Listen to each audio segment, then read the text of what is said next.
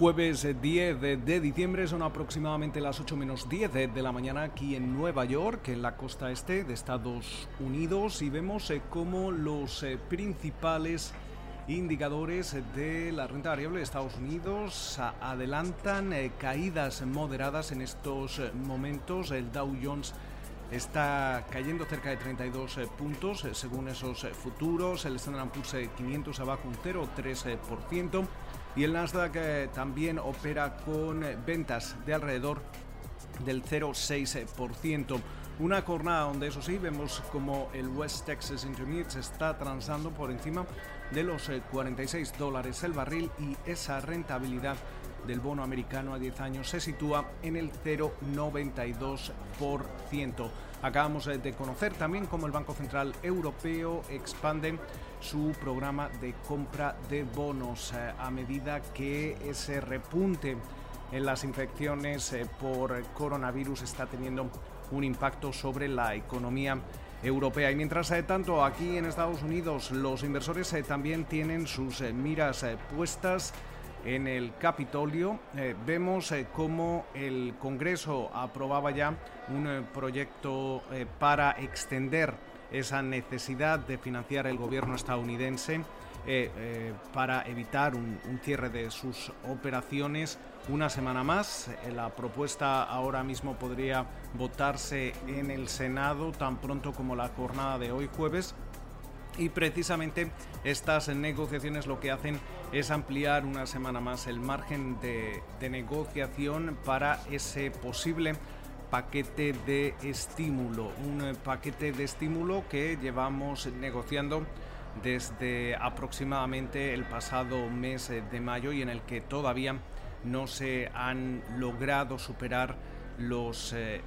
escollos que hemos visto entre los demócratas y los republicanos en estos momentos eh, hemos visto cómo la Casa Blanca ofrecía un plan de 918 mil millones de dólares. Eh, básicamente incluía un pago directo a los contribuyentes de alrededor de 600 dólares, la mitad de esos 1.200 que veíamos en el mes de marzo, pero sin embargo retiraba esas ayudas adicionales de 300 dólares semanales eh, a los desempleados que se incluían en una medida bipartidista presentada también hace unos días por valor de 908 mil millones de dólares. Sigue habiendo tensiones en distintos aspectos, no solo entre los eh, pagos directos y las ayudas adicionales al desempleo, sino también en las ayudas eh, que podrían recibir los eh, gobiernos estatales y locales también las eh, medidas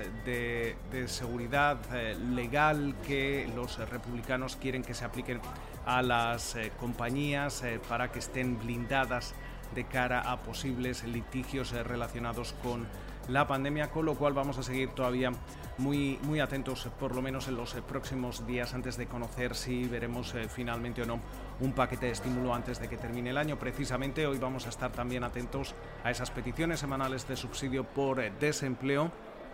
en un momento en el que, como ya veíamos en el mes de noviembre, el mercado laboral, la creación de puestos de trabajo aquí en Estados Unidos está perdiendo fuelle, cuando todavía eh, faltan al menos eh, o se deberían crear algo, algo menos de 10 millones de empleos en los próximos meses para eh, volver a recuperar los, los niveles eh, de empleo que veíamos el pasado mes de febrero. También vamos a estar atentos a ese panel de eh, independiente de la Administración de Alimentos y Medicamentos de Estados Unidos que va a votar sobre esa vacuna contra el COVID de Pfizer y BioNTech de, recibir el visto bueno, esa distribución podría comenzar tan pronto como este fin eh, de semana. Eh, ya veíamos cómo a comienzos de esta semana eh, básicamente los reguladores estadounidenses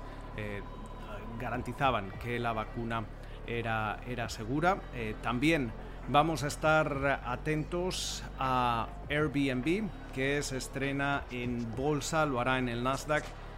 fijaba el precio de su acción en los 68 dólares por título, por encima del rango previamente indicado que ya aumentaba en un 23% desde el rango original podría llegar a contar con una, valoración de alrededor de 47 mil